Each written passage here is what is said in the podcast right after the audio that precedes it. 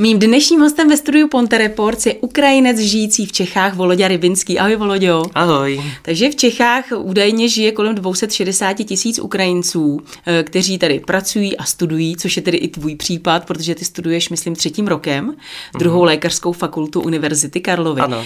Jak dlouho žiješ tady v Čechách? Můžeme říct, kolik ti je, protože jsi mladý. Urč, určitě, tak je mi, je mi tedy na 20 let a co se týče vlastně té délky, vlastně kdy, kdy, jak dlouho tady už vlastně bydlím, tak přistěhoval jsem se sem cirka v kolem pěti let, takže už asi skoro 17 let.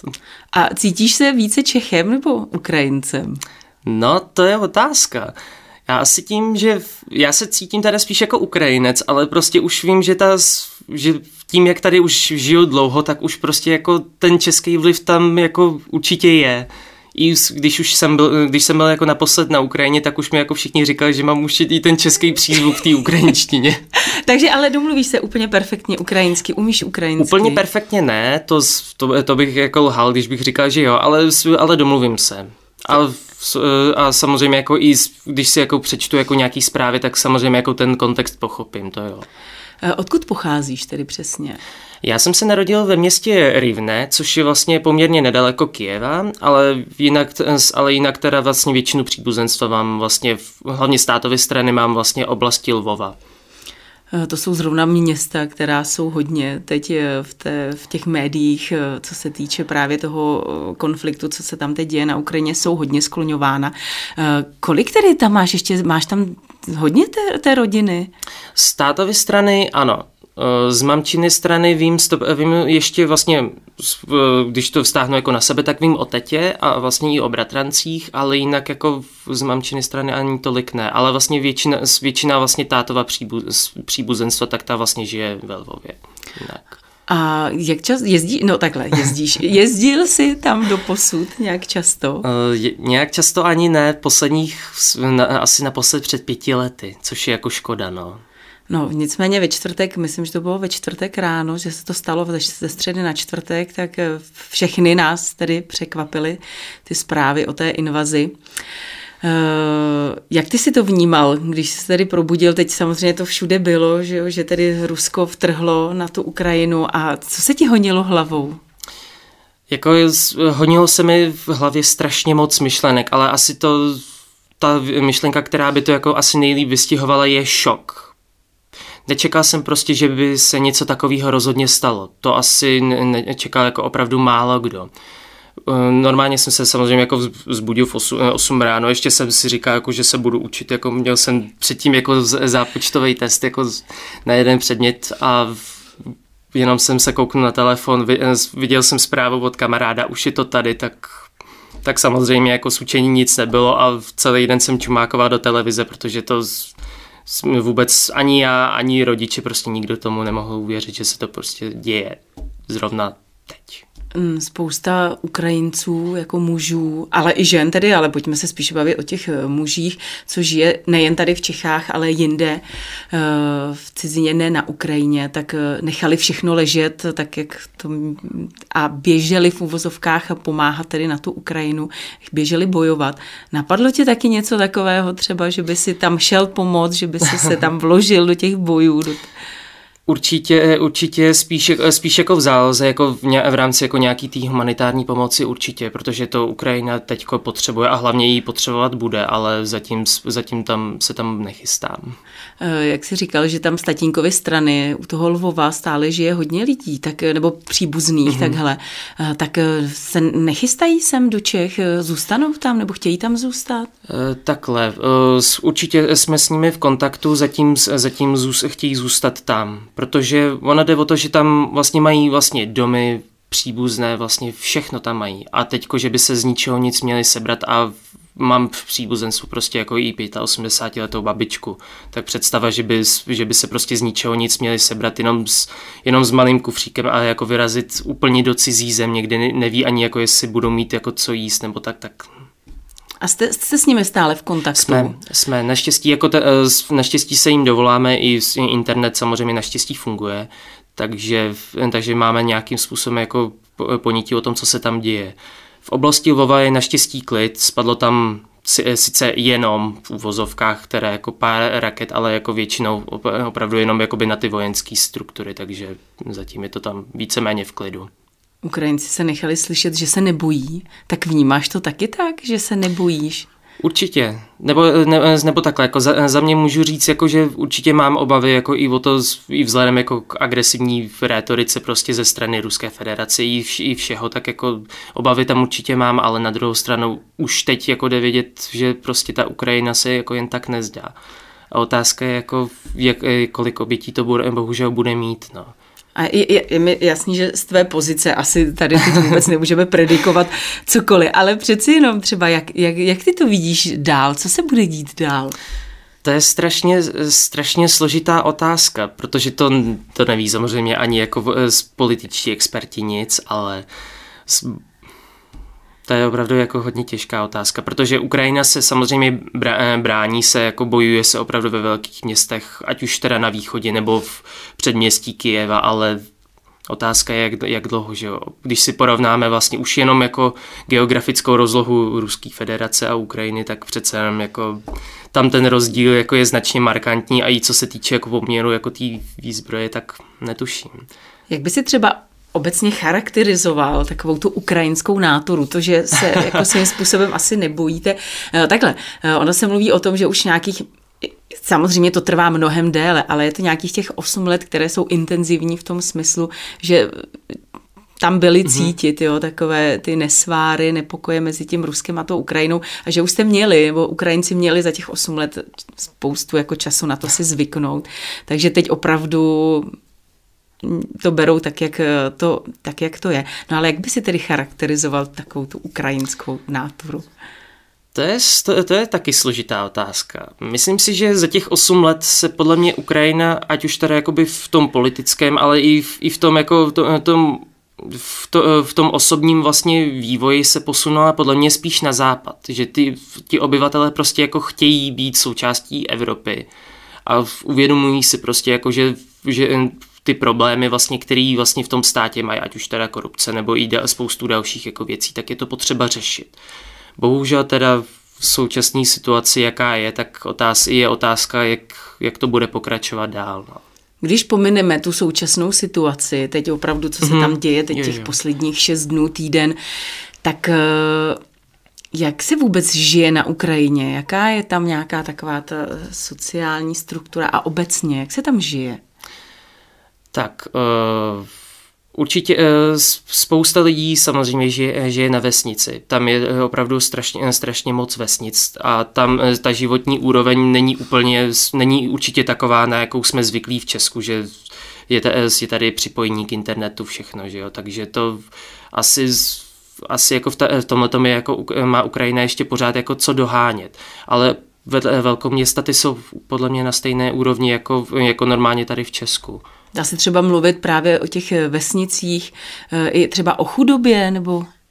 Co se týče, hm, to, eh, to je otázka, právě jako i už v kontextu jakoby v toho vývoje těch, v těch posledních osmi letech, tak došlo právě jako zdražení, ať už teda energií, plynu i taky potravin, bohužel. Takže opravdu jako ta, ta životní úroveň tam teďko jako docela zakolísala. Říká se, že už téměř nikde, minimálně v Evropě, neexistuje střední třída, že buď to jsou ti chudí a pak jsou ti bohatí. Tak je to vnímáno takhle i na té Ukrajině? No, je, pr- je, pravda, že v, je pravda, že v Ukrajině jako aspoň jako během těch, během té poslední doby právě jako existovala určitá jako skupina právě těch opravdu jako bohatých a moc, mocných lidí, takzvaných těch oligarchů, podobně obdobně jako je to i v Rusku ale myslím si, že ta střední třída tam samozřejmě také existuje. Je to podle mě úplně to je, to, je tam úplně strašně podobný život jako tady v Česku, jenom s tím, že teda Ukrajina jako v některých částech jako ho trošičku zaostává.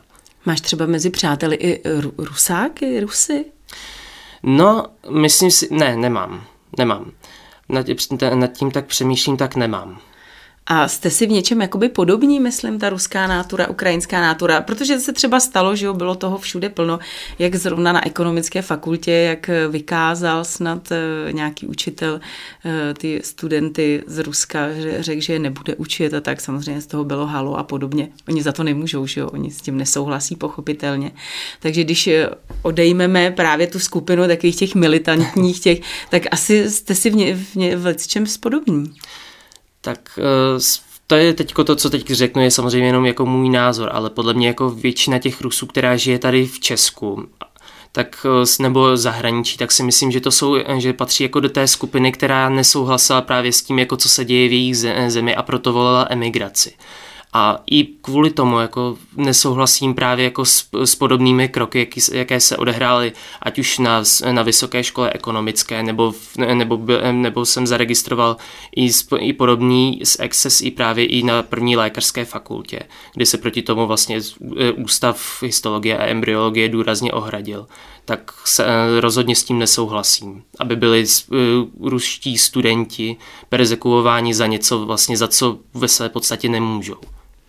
Eh, jak třeba ty vnímáš ze svého pohledu takovou tu vlnu solidarity, která, která tady jako je opravdu všude přítomná. Že? Ty se asi víceméně teď pohybuješ hodně v Praze, protože tam studuješ, bydlíš tam, ale přeci jenom ať v Praze, tady v Mostě i všude v těch městech, jak ty to vnímáš? Určitě mě, mě to rozhodně dojalo, že opravdu ta, ta vlna, která se tady zvedla, tak je opravdu jako neskutečná. Prostě po celé republice se organizují sbírky, ať už tedy jako humanitární pomoc, nebo se organizují různé skupiny, které se snaží vlastně ubytovat vlastně té, které se připravují vlastně na nával těch uprchlíků z Ukrajiny a poskytují přístřeší zadarmo a prostě všechno a je to úžasný, že prostě jako český národ a nejenom samozřejmě Češi, vlastně i v zahraničí vlastně po celé Evropě, že se dokážou lidi tak, takhle semknout a pomoct vlastně i v, v tom krizí válkou zasažených oblastech, jako je právě Ukrajina. Eh, když to vidíš, vlastně vaše rodina tam zůstává, tak neměla třeba maminka nebo tatínek ty tendence je sem za každou cenu dostat? Co je pro ně menší zlo? aby tam jako zůstali nějakým způsobem přečkali, protože oni tam, jak ty si říkal, že zrovna v tom Lvově tam jenom pár těch raket tam tedy, tam tedy spadlo, tak oni musí se přeci schovávat někam do těch krytů a podobně. A zase na druhou stranu říkáš babičce 85 cestovat eh, to je jedno, jestli do Polska, na Slovensko, do Čech, asi taky není sranda. Co je, jak ty to vnímáš? Co je pro ně menší zlo, pro ty lidi? E, takhle, uh, rád bych jenom uvedl na pravou míru, že vlastně oni nebydlí přímo ve Lvově, ale bydlí vlastně kousíček za Lvovem ve, v přilehlých vesnicích. Je to asi čtvrt, čtvrt hoďka, 20, 20 minut prostě vlastně od Lvova. Lvova a ty rakety opravdu jako padaly vlastně hlavně na to, pardon, na to vojenské, hlavně na to vojenské letiště, které se nachází vlastně za Lvovem. Aspoň podle těch, podle těch zpráv, které se minuly. Takže vlastně v těch vesnicích je klid. Tam prostě tam by člověk jako víceméně ani nepoznal, že se něco děje. Jinak, jinak samozřejmě ve Lvově, ve Lvově občas jako se ten, se ten poplach samozřejmě ozve, ozve, ozvou se sirény, ale naštěstí je to opravdu jako málo často. No. A když se třeba bavíš s babičkou, tak cítíš, co, jak babička to vnímá v 85 letech, teda, že se dožila toho, čeho se dožila? Eh, ty lidi, eh, eh, ty lidi jsou samozřejmě jako v, víceméně v klidu, tím, že prostě ta, ta oblast je jako mimo, mimo vlastně tu, ten dosah vlastně těch bojů, tak samozřejmě je tam klid. Eh, samozřejmě všichni, všichni sledují opravdu jako ty, mé, ty média, vlastně co se děje, jaký je další postup a tak dále, protože přece jenom jako je to, je to bezprecedentní situace, ale jinak je tam docela klid. Takže co se týče těch médií, když už si tady o tom začal mluvit, tak je to tak, že když si tam pustí televizi babička třeba, tak eh, tam slyší a vidí zprávy, které chce vidět, nebo je to tam nějakým způsobem jako jo, že opravdu tam můžou jenom nějaké zprávy běžet a třeba lžou těm lidem nebo nelžou, nebo... To je, to je strašně komplikovaná otázka. Jako věřím tomu, že, věřím tomu, že ty média lidem nelžou, ale je tam strašný chaos, i co se týče vlastně toho informování. Protože tím, že se vlastně samozřejmě všechno mění, že jo, a i jsou tam vlastně problémy vlastně i s připojením, i co se týče vlastně té, té novinařiny, tak právě jako ne úplně všechno, ne úplně všechno vlastně jde zaprvé jako asi ověřit. Takže se vlastně i tady v Česku se vlastně občas jako myhne jako video, které je údajně vlastně z, z té fronty, ale ve skutečnosti to by jako potom jako není ale určitě, ale určitě si nemyslím, jako že by ta, ta vláda lidem jako lhala ohledně toho postupu. No. Babička, já vím, že je to hrozně těžký, jo, protože babičce je 85, nevím, jak úplně se s ní jako povídáš, nepovídáš, ale uh, jak spíš babička, mě by zajímalo, jak to vnímá z toho pohledu, že ten Putin víme, o co mu jde, on hlavně tak pořád tam má tu ideologii toho svazu sovětských socialistických republik, což ty eh, nepamatuješ, mm. že jo, ale takže on by to tak strašně jako chtěl vrátit zpátky. Babička to zažila, tak bavil jsi se třeba někdy tady o tom s ní, jestli ona by jako zase souhlasila zpátky to takhle. Upřímně ani ne, ale eh, bavil jsem se jako s jinými, s jinými příbuznými, vlastně jsem v kontaktu hlavně jako s, hlavně jako s částí rodiny, tak samozřejmě jako to je ne, nepřípustný, jako že by Ukrajina byla připojena vlastně pod Rusko, tak prostě ne. Takže budete bojovat eh, a já věřím tedy, že to v rámci možností, že to všechno, že to všechno dobře dopadne. Eh, ty, jak jsi tedy mluvil o tom, že jsi připravený, kdyby tě povolali nějakým způsobem, tak ty tedy studuješ tu lékařskou fakultu, takže ty by si tam třeba i opravdu odjel eh, na nějakou tu pomoc humanitární, aspoň v tomhle smyslu, jako že by si asi nevzal tedy Kalašníkov do ruky, ale asi by si třeba spíš pomáhal jako ten eh, medic, Určitě, jako kdy, pokud, by jako, eh, pokud by jako ta eh, situace fakt jako přišla, kdybych se musel rozhodnout, tak bych tam určitě jako jel, ale opravdu, jak říkám, jenom, jenom v rámci jako té humanitární pomoci samozřejmě. Volodě, já ti moc děkuju, že jsi tedy přišel, že jsi se mnou o tom povídal. Je mi jasný, že to asi vůbec nebylo a není a nebude jednoduchý, ale přeju hodně síly a samozřejmě hodně zdraví a štěstí. Uh-huh, taky děkuju. Mým dnešním hostem ve studiu Ponte Reports byl Volodě Rybinský.